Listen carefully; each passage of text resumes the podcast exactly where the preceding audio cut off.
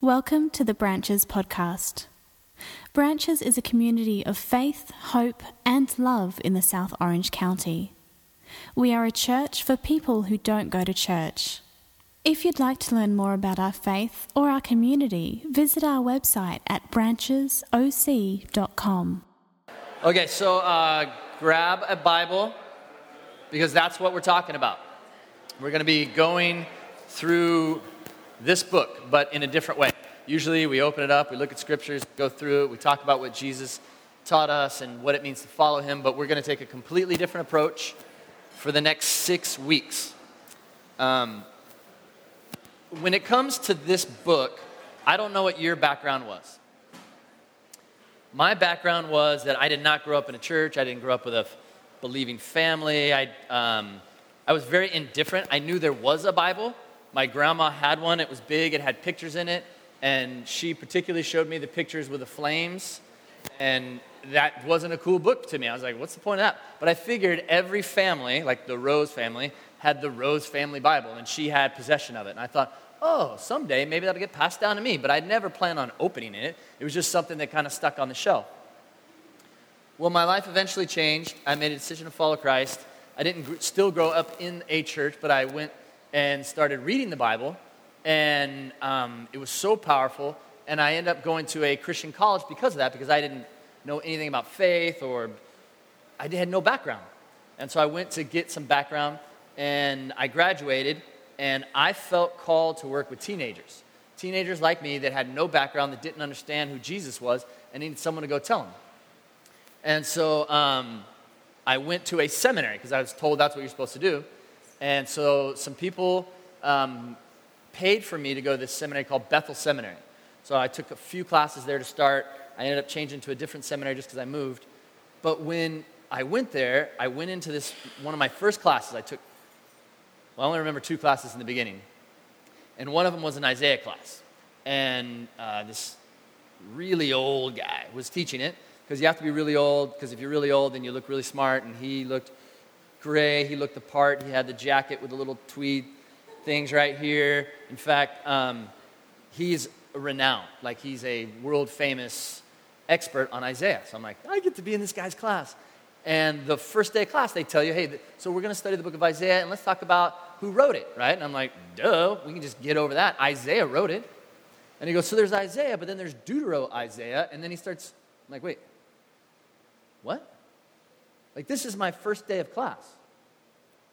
You mean there wasn't just some guy named Isaiah that wrote it down or had some scribe? Well, no. I mean, the, the guy Isaiah wrote it, but there's probably a Deutero Isaiah that wrote it after he died. I was like, what? Like, I don't know how to explain what was happening inside of me at that time because I'd never asked any questions about this book. It was the Bible. God just wrote it and people wrote down what he said and it's nice and simple. And when you open it, you read it and that's God's word. And it's just that simple. Don't ask questions. And here we have this professor teaching me, the smartest man I've heard of on the book of Isaiah, telling me that it wasn't just Isaiah to write it, but that somebody after him added to it.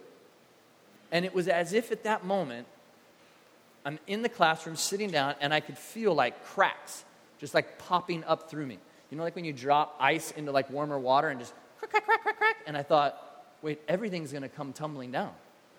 I'm here in seminary right now because I want to be a person that shares this truth with teenagers. I want to change the world for Christ. I want to share this gospel. But are you telling me there's a chance that this Bible might not be what I thought it was? Because I always thought that, like, if you open it up here and it said, open up to Acts. Acts didn't write Acts. But usually they have people's names here. Jeremiah, you tell me Jeremiah didn't write Jeremiah? Wait, are you telling me, like, if I open up to Samuel, did Samuel not do this? What if I go to Mark? Did Mark not write this? Like, that, I, I can't keep moving forward. And so I was at a moment where it was as if, like, from the movie The Matrix, where there's the red pill and the blue pill. And I'm thinking, how far down do I want to go with this? Do I want to ask these questions or do I just want to pretend that this guy's crazy or just say this guy's crazy and just keep moving forward without asking any questions? That was the moment I was at. do I want to ask these questions? Because if I keep asking these questions, what if I go through it and my faith is no longer there?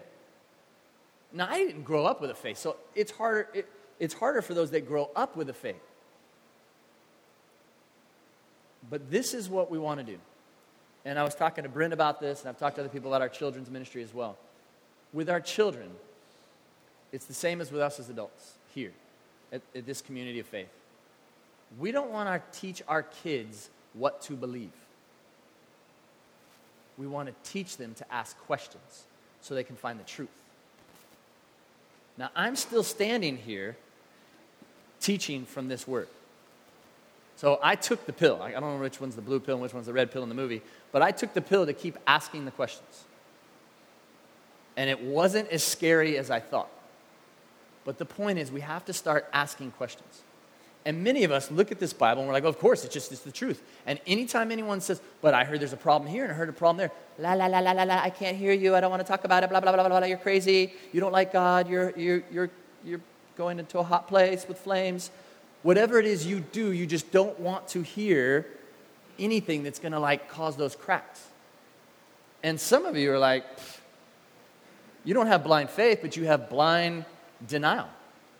You're like, ah, there's no way, that's not possible. So you don't even want to ask questions there. There's no way. It's just a bunch of people, and there's, I think it was Constantine. Didn't he just like make choose the Bible? He said which ones were going to go in because it fit him, and didn't Henry VIII have something to do with it? And so you have blind denial, or you have blind faith, or you were like me prior. You're just indifferent.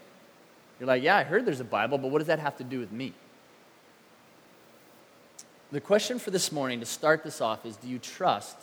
the Bible. Now, not do you have blind trust, and not do you have blind mistrust, because we want to ask the questions.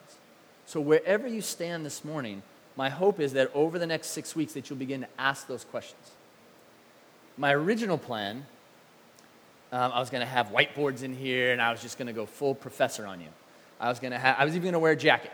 I thought, oh, that'll be, I'll get their attention. I'll walk back and forth, and I'll have a little laser pointer, and I'll pull out, you know, these slides. And, and um, I remember how boring that was for me. So I thought, why would I do that to you? And I remember one time um, I was at a conference and a guy I really look up to was speaking that Friday night, and it was horrible. And the next Saturday morning, he came up to speak, and he looked up at his lectern, like this little thing right here, and he saw books and papers everywhere. And he stood in front of us, he goes, What the heck was I doing last night?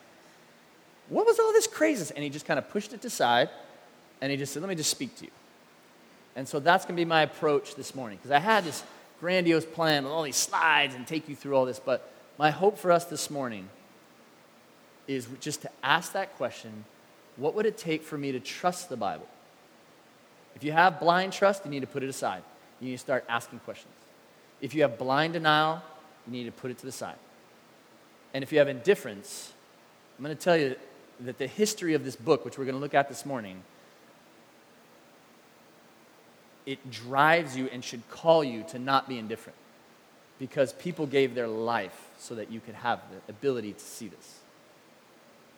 Do you realize that around the world people don't have the opportunity to have this Bible in front of them? And you didn't either at one point. But let's get started here. So you should have a Bible in your hand. If you don't, we're going to bring even, we ran out of Bibles, so we're going to bring even more. But I want you to have a Bible in your hand because we're just going to start flipping around, not looking up verses like we usually do. It's going to be very different this morning.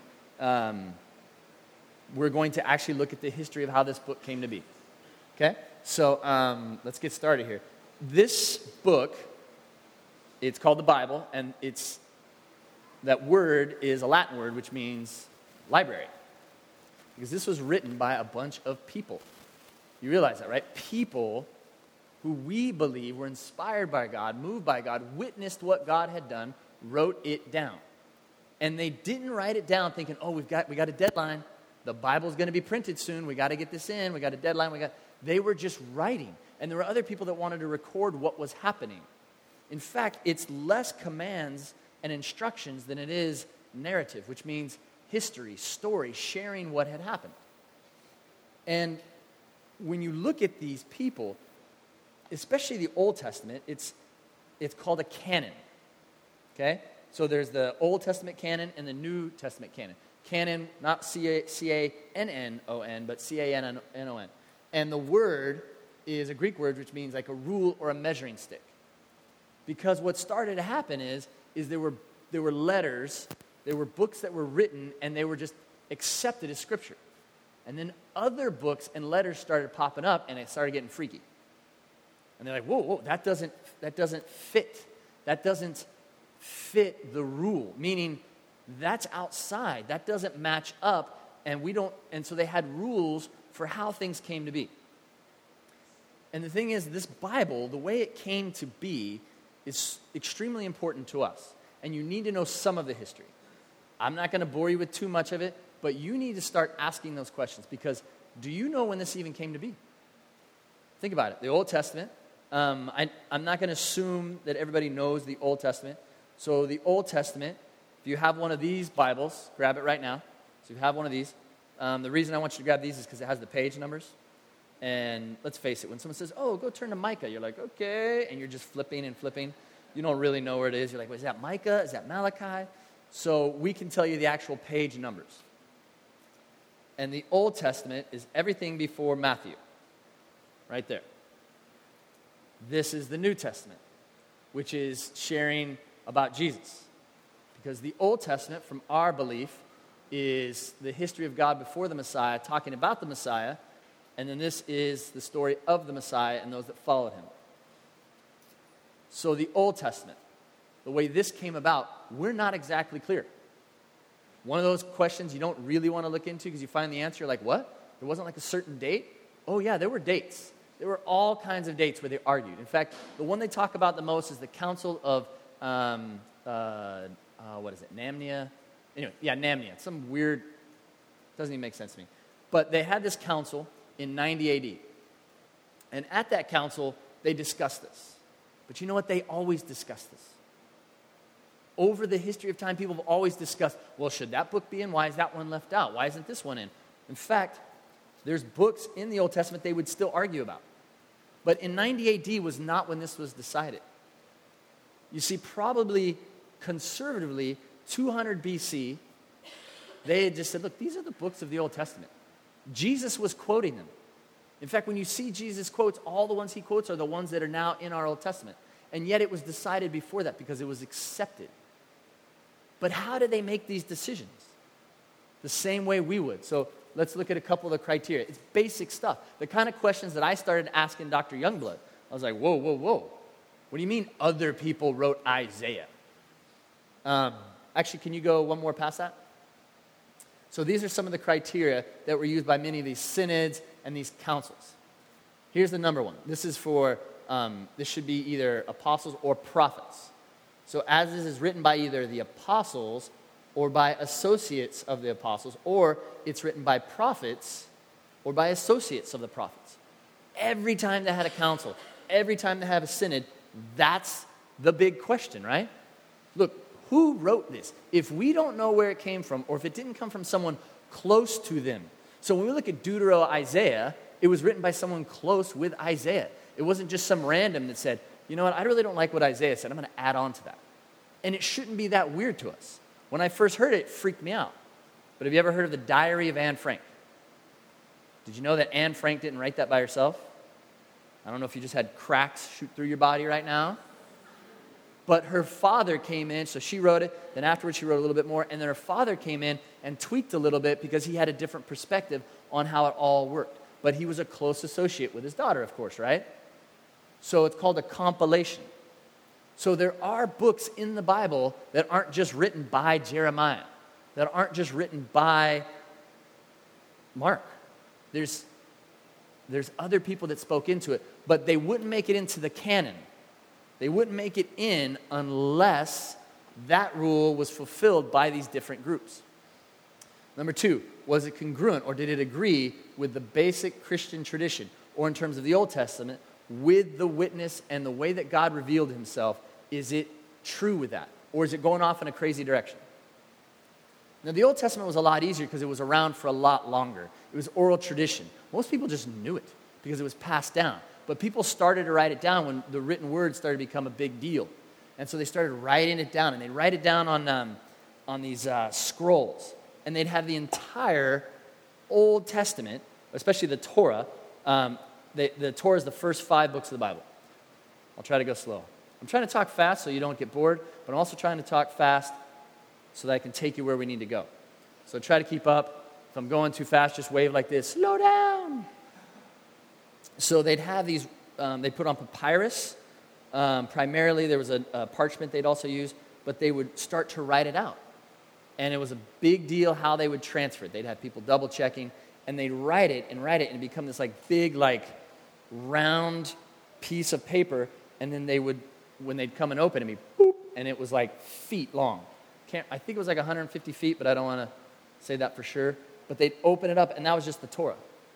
And so for this canon, they'd look at it and they'd say, Does, Is this part of the canon? Those first five books made it in. They believed that either Moses did or an associate did of his, that it was accurate and that it was widespread and long standing. The Torah was the Torah. Everybody knew the Torah. They didn't have to argue about that one. It's like, it's in. It's been around since 1400. I mean, God Himself was the first one to write. He wrote on the stone tablets, Here we go. So it was widespread and long standing. So now let's go back to all these different councils. So these are just some, just some of the councils. And when you look at these, you're like, oh, the church got together. You know what this is? These are people that started asking questions. They're people that didn't just blindly believe, and these were leaders in the church. And they would argue, amazingly so, about all different aspects of the Bible. So you have the Council of Laodicea started in 229. They had others before that. Look at the last one I put there, the Jesus Seminar. Anyone here ever heard of the Jesus Seminar? Raise your hand. Okay, so not a whole lot of you. It's a, it's a group of people that got together starting in 85. They've kind of, the leader passed away, so it's kind of faded out. But it's another group that said, look, did Jesus really say those words? We're going to all get together. You write, we're going to make little notes and dots. Gonna, they use the dot system. And they looked in the New Testament. They said, you say what you thought Jesus actually said or what somebody just wrote down for him. And they started making all these notes. Why? Because they wanted to ask questions. Now, a lot of people are frustrated with the Jesus seminar. I think they kind of went off board a little bit, but the point is they're asking questions. We should not be afraid to ask questions. All of these councils, who a lot of us look back on, like the Westminster Confession of Faith, they were asking questions, but why? To come up with answers. That's why we ask questions, right? Now, there are some people that just ask questions because they want to destroy things. But they were asking questions because they wanted to find the truth. There's a man named Walter Brueggemann. He is pretty much considered the expert on the Old Testament, the, the, the smartest, wisest, most decorated. If he was a general, he'd have a bunch of those things all over his chest in terms of the Old Testament. And this is what he had to say about the, about the Bible. He said, The more that I study the Bible, and the deeper I go, the bigger of a mystery it is to me. Which is why, when someone has a different opinion or interpretation, I don't slay them any longer. Do you hear that? I don't slay them any longer because he wants to listen. But he's the smartest. The smartest people still ask questions. He has put his whole life and his trust into the Word of God. But he's not afraid to ask questions. And he's not afraid to have other people ask questions, like all of these councils and synods. For the most part, the New Testament became solid in 419. Now, prior to that, there's 39 books in the Old Testament, and there's 27 in the New Testament. The 27 had been, decided before 419. So now we're moving to the New Testament. I said that the Old Testament was pretty much in place conservatively 200 BC, probably around 300, 400, 500 BC. They just said, look, this is the Old Testament, stop messing with it. But the New Testament, they finalized in 419. Why so long? Well, it didn't take that long. They just kept arguing about it. Does that make sense? It wasn't like they couldn't make up their mind. It was that new books started popping up. You ever heard of the Gospel of Thomas? Yeah. And so people are like, well, see, there's mystery, secret books that they didn't want to keep in. This is the thing about all of these. They wanted to keep tons of books out because they wanted to make sure that they knew that they knew that the books of the Bible should be there. In fact, this Carthage Synod here in 397, they kicked Revelation out because they said, Are we sure that John wrote it? And so they're wrestling with it because Revelation would pop in, pop out. And then in 419, they go, Yes, it should be in. So they brought it back in. So Revelation wasn't almost there. Does that mean it's a secret book? No, it means you have people asking questions and they're wrestling with it. The book of James. A lot of people are like, I don't think the book of James should be in there because we're not sure, for whatever the different reasons were they argued about. The Gospel of Thomas, they weren't sure Thomas wrote it. It was saying things that didn't match up with common beliefs. In fact, it had crazy things to say about how women were supposed to be saved, which was different than men. And the leaders, even back then, in this patriarchal, prejudiced society, went, This does not match up with how God has revealed himself through Jesus. It doesn't match up with anything he's taught before, so we can't put that in. And so they used this criteria to figure out what would go in and what wouldn't. So around 419, it became solid, but they kept arguing about it. Council of Trent, they did more argument. Westminster Confession of Faith, they argued some more. And there's tons I left out. The reason I put that up there is to let you know that people have been asking questions for centuries, and they're going to ask it again. And these are, I don't know them personally for obvious reasons, but these councils, these synods, these groups are trying to find the truth. And we don't want it to be messed with. And so it was hard for books to get in. And some that are in at one point were left out until they wrestled through it because they wanted to make sure that it could be trusted. Now, I'm telling you that. And let's face it, once that slide disappears, that's all going to become just letters, right? No one's going to remember, oh, you know, the Carthaginian Synod and the 397. You're not going to remember that. Unless you've got some kind of crazy memory or you just love to show off, there's no chance that you're going to remember this stuff. But the question is, are you asking the questions? This is, you can find this. Hello, Google. People before didn't have the ability to do this. You have that in front of you. And you're going to hear different perspectives. Some people are going to say, well, actually, it was 700 BC when the Old Testament was finished. Or some people are going to say the New Testament was finished much earlier than that. It was a canon way before that. You've got to look into this because you've got to start asking these questions. Because if you trust this, everything changes. Now, your Bible, my guess is, is in English. Anyone here have a Bible right now that's not in English? This is your time to show off. Well, actually, I read five languages. I just brought Swedish today. So, no one? Okay. This is English. We take for granted that we have a Bible in English. I remember when we, um, when I graduated in 92 from college, the, uh, the wall had just fallen down in Berlin prior to that, communism was crumbling, and we were able to go to Russia. When I was growing up, it was like, well, it was the forbidden land. There's no way you'll ever get in there because we're enemies. And, and it opened up, and they invited the church to come. And I remember us going there, and we had Bibles because before it was illegal to bring a Bible in. And as we had these Bibles in their own language, we were in the we would get off of the bus and they'd bring us into the stage area. There was no talking or perform. It was nothing. It was just people racing up there to get a Bible in their hands in their language. You just take that for granted. I just take that for granted. They didn't have a Bible in their own language. They had to pass it down, they had to discuss it, they had to talk about it. Well, as people do, and there's people in the church, the church starts to lose its mind. And so the church, at one point, just kept the Bible in Latin, which most people couldn't speak. And around Europe, a lot of the leaders started fighting for that. There was a man named John Wycliffe who, by hand, okay, there was no printing press, at this time, started translating the Bible into English. So he knew, he knew the, uh, the old languages and he'd start translating it and he could kick out a few of them. Think about that commitment. Uh, do I want to wake up and read the Bible? I don't know. I'm kind of busy. This guy's writing by hand to translate an entire Bible, word for word, and he's translating it from one language to another so that he can hand it out to people. He was, he died, and the church, they get this, not, not the governments, the church was so infuriated with him, they went and dug up his bones, crushed them, burnt them, and spread them around as punishment. The church itself didn't want the Bible in the language of the people.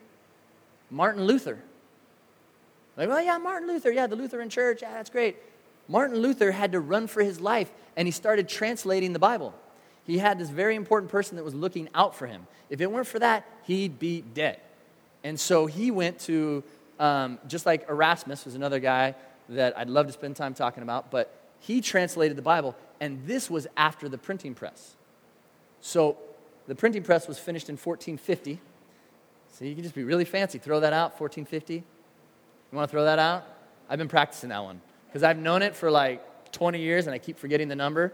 So I just rounded it off to 1450 and you just look smart. So around 1450, um, the printing press was there. He had to translate in private, and the, the, the German New Testament, not the Old Testament yet, the New Testament was in the language of the people. Think about that. I want, us, I want us to look at a quote from Wycliffe before Luther, talking about the importance of having the Word of God in our own language. John Wycliffe wrote this way before Holy Scripture is the preeminent authority for every Christian and the rule of faith. Remember canon, the word canon? The rule, and it's the rule of faith. It's necessary for all men, not for priests alone or pastors alone. Christ and his apostles taught the people in the language best known to them. Therefore, the doctrine should not only be in Latin, believers should have the scripture in a language which they fully understand.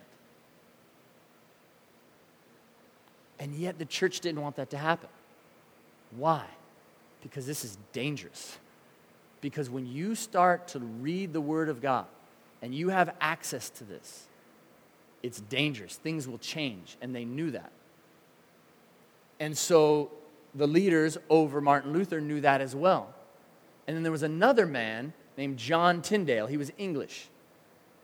And he also, like Martin Luther, said, We have to have this in our language. And so he started translating it. He ends up in England. And when he arrives, they come and they start, just like in Russia, before the walls came down, they started taking all the Bibles they could. So then he went and had 3,000 printed. 3,000 copies at, the, at, a printing press. And then it just kept going and going. And you know what they eventually did to him? Henry VIII? They had him killed. Think about that. Killed for translating the Bible into a language that everybody could understand. And they didn't just kill him, they strangled him, and then they burnt him at the stake. As if the strangling wasn't enough, then they put him and burnt him at the stake. When we hold this in our hands, we're like, oh, I wonder which version this. We don't even think about what came about because we take it for granted. But you've got people like Wycliffe, Luther, and Tyndale that trusted so much in this, they were willing to give up their lives so that people like us, their own people, could have it in a language they could understand. So when we talk about trusting the Bible, I think about the verse that first stuck out to me. Um, like I've shared before, like I started reading the Bible from the beginning, and, and that was really boring. And then I made it to Numbers, and I gave up. And then I was going to this youth group, and I was not a youth group kid, but they had sports there, so I'm like, oh, I'm in. And so I, during sports, they'd stop it, and we they opened the Bible, and I remember he was talking or sharing something, and I was just flipping through the pages, and I got to Romans 12. And it said, Do not conform any longer to the patterns of this world, but be transformed, so that you may know his will, his good, perfect, and pleasing will. And I remember reading that, and it, was, it wasn't just words on a page. It was like, that's God speaking to I almost like looked around. And I mean, I'm a literature guy. I love to read I know it sounds nerdy, Shakespeare. I love I look at those lists like top 100 books of all time that you should read. I want to make sure I've read them because I just love literature. And as powerful as literature is, there's a difference between literature and the Word of God. And when the Word of God hits you, it's like nothing else. And I wish I could make it do it all the time because I'm not saying, yes, every day I just can't wait to get in the Word. That would be a lie. There are times where I wake up and I'm like, I don't want to deal with this. There are times um, when I most need to that I don't want to. I mean, let's face it, it's like friendships, it's like being a parent, it's like marriage. You have a commitment and a trust and a love, but that doesn't mean you always feel it. That doesn't change the value or the trust just because I don't feel like waking up. But the value has not changed for me, even when I keep asking these questions. And I'm fairly sure I've asked more questions than most people in this room. And I am willing, I'm not excited about it, but I'm willing to have everything crack and crumble if I'm standing on something that's not the truth. But you got to ask these questions. And so for us, for you, this is what I want to challenge you to do. I don't want to challenge you to get onto Google and look up all the history. I don't want to challenge you to just trust it. I am not going to say just take the step of faith and just believe. I want to challenge you to ask questions, to not blindly believe that this is the Word of God, to not blindly mistrust that this is the authentic, trustworthy Word of God. And probably more importantly, to not be indifferent, to not ask questions at all because well, I just haven't thought about it. I don't really care one way or another because it matters. And I just mentioned three people that gave up their life. There have been people for centuries that have given up their lives so that people would have the ability to have the Word of God at their disposal. And you have it. And you have to make a decision to ask those questions. I had to ask those questions in many different ways. One of the most important in my life was when in marriage. I remember dating my wife, and I remember getting that point of like, oh man, what do I do now? Like, do I trust that if I ask her, well, of course, the big step was would she say yes? Once I had that confidence, then I had to go, wait, do I want to say yes? This is a big deal. Do I trust that this is going to work? I can, I can ask other people. I can, we didn't have Google back then, but I could research it. But ultimately, I've got to be the one that steps into that relationship and starts asking questions. I'm the one that has to wrestle with that because I've got to live with it for the rest of my life. And so did she. This is a big decision that we have to make, but it has to be made. And you can't just blindly jump into it. If I had moved on and not married her, I re- would have regretted it for the rest of my life. If I'd been indifferent and just started, just kept dating and kind of hanging out and just kind of being at a distance, but not very serious, she wouldn't have stayed around. With everything, we have to make a decision, and that decision is at hand. And I want to close with this. I want you to imagine right now that we have a time machine. And we have some open seats here. And so imagine um, that some of those people from the past, and they're going to be shorter and smaller. Not sure why, but we know from anthropology for some reason they're smaller. So these smaller people, they're still humans, from somewhere between 1400 BC and we'll take them up to uh, um, 1600 BC None of the, I mean, um, CE, AD, whichever one you want to call it, none of those people have the written word of God in their hands in their own language. Right? Because we've just figured out they don't. I mean, sure, we had a canon, but they didn't have it in their hands. And so they are shot here, and they've sat through this entire thing, and they're like, Bibles? You see, because they don't know what a Bible is. They haven't seen one. They've, they've, they've had it passed down, They've heard about it, they've had it taught to them. Um, they may have seen um, certain scrolls, they may have even seen little sections, but they've never had one complete book. And so they're right next to you. And then we finish up and they kind of tap you on the shoulder and they're like, wait, do do you have like the Word of God, right? It's all written out in your language? Well, yeah. Wait, you mean you have you have First Kings? Yeah, it's right there. Why? You can open it up and read it whenever you want? Yeah? You have the Torah, you have the first, you have Moses's, you have it written down? Whoa.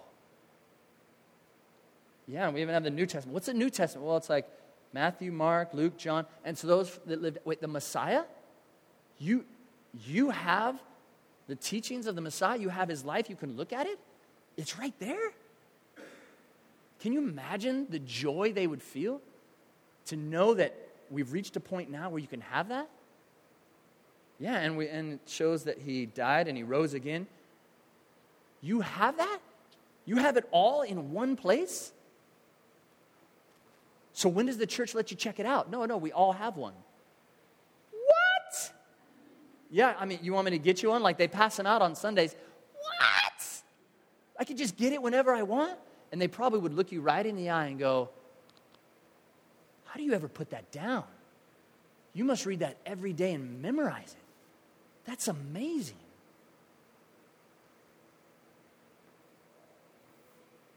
But we don't.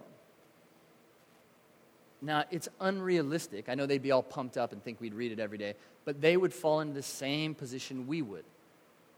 The bigger question is do we trust this? Do we trust its authority? You have to start asking those questions. And as you ask those questions, as someone that has gone down that road, and I have a lot more questions to ask, and a guy like Walter Brueggemann, who is way beyond what I could ever understand, is still asking questions but it's going to build your foundation strong. And you can make the decision what you want to do with your life. Because if you trust this, it will mess up your life. And what I mean by that, and we say that often here, is the life that you have planned, the life that you have figured out, it will be straightened out, it'll be made clear because it's God's word. It's God's word for us individually and as a people. But the first question that has to be asked is do we trust it? What we're going to do now is we are going to pray, and um, I'm going to invite the worship team up, and we are going to take communion together. And the way communion works, if those who are serving communion um, could go to the stations during these next few songs, we want to use this as a time of prayer. And in communion, we also ask the question of trust. Because Jesus said, Do this in remembrance of me. And when we do this, you're asking yourself the same basic questions Do I trust that Christ lived, died, and rose again for me, for us, and that I am forgiven? And when he asks us to do this in remembrance, we do it in remembrance of not remembering, oh, yeah, there was a guy named Jesus. No, remembering his love for us, for our enemies, for this world. And so don't take that lightly and ask that question. If you're at a point where you're like, I just don't trust, you don't have to take communion. This isn't like when you, I'm trying to think of a common thing that you do where you have to do it, and I couldn't think of one. So I don't have a good analogy for that. But you don't have to do this. And you think, well, someone's going to notice. They're not paying attention to you. They're so worried about what people think of them. So you're always invisible. We're always, always invisible. So don't worry about what other people think. But during communion, if you trust, then you have the ability to. But if you don't, don't worry about taking communion. There's no magic in the communion. It's for those that trust and just want to reaffirm that in their hearts and to the Lord. So if you could all join me in standing, and I'll pray for us. Father God, I ask that as we look at this um, idea of trust. And especially as we wrestle with the Word of God, that you would guide us. We want to ask questions. We want our kids to ask questions. We want our youth to ask questions. But our trust is in you providing the answers. Walk with us, Lord, in our fear, in our courage, and in our hope. We ask this in the name of the Holy One, Jesus. Amen.